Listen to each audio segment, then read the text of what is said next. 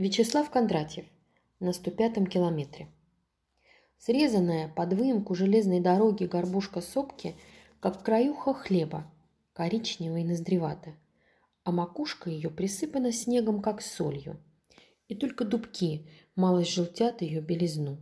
Все это я вижу из окошка. И еще телеграфные столбы, густо намазанные антисептиком, а потому черные и мрачноватые, как кресты. Такие сравнения неспроста. Вижу я все это не сквозь обычное окно, а через квадраты решетки. Нет, это не тюрьма. Это гауптвахта, обычная полковая губа. Это значит горячий один раз в день, а на завтрак и ужин водиться с черняшкой. Живот подтянуло, и настроение отнюдь не прекрасное – Ночью, когда через решетку раздражающе шпарит луна, в памяти всплывает какая-то безыдейная дрянь.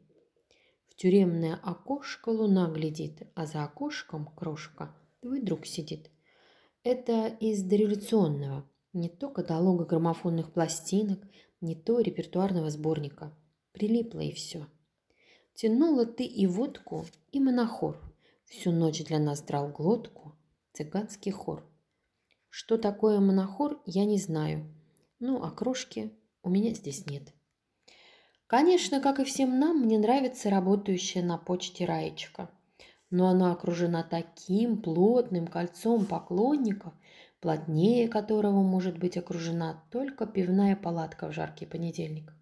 Причем в петлицах ее почитателей краснеют кубари и даже шпалы.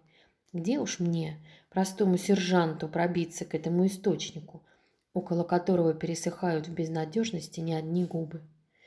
Но на почте я торчу все свободное время, когда бываю в полку на Береговой. Но бываю я тут редко. И это вторая причина полнейшей невозможности хоть чуточного успеха. Но мой красноречивый жаждущий взгляд, видно, все же действует на Раечку. И в последний раз, когда я у нее был, она улыбнулась приветливо ободряя меня на начало разговора, но я не сообразил, с чего начать, и момент упустил, чем немедленно воспользовался находящийся рядом лейтенант, который и обрушил на нее серию любезностью. Выйду с губы утром, и у меня целый день до вечернего поезда, и я знаю, чем его занять. Моя легкая влюбленность тиха и безоблачна, и не вносит разлада в мою душу.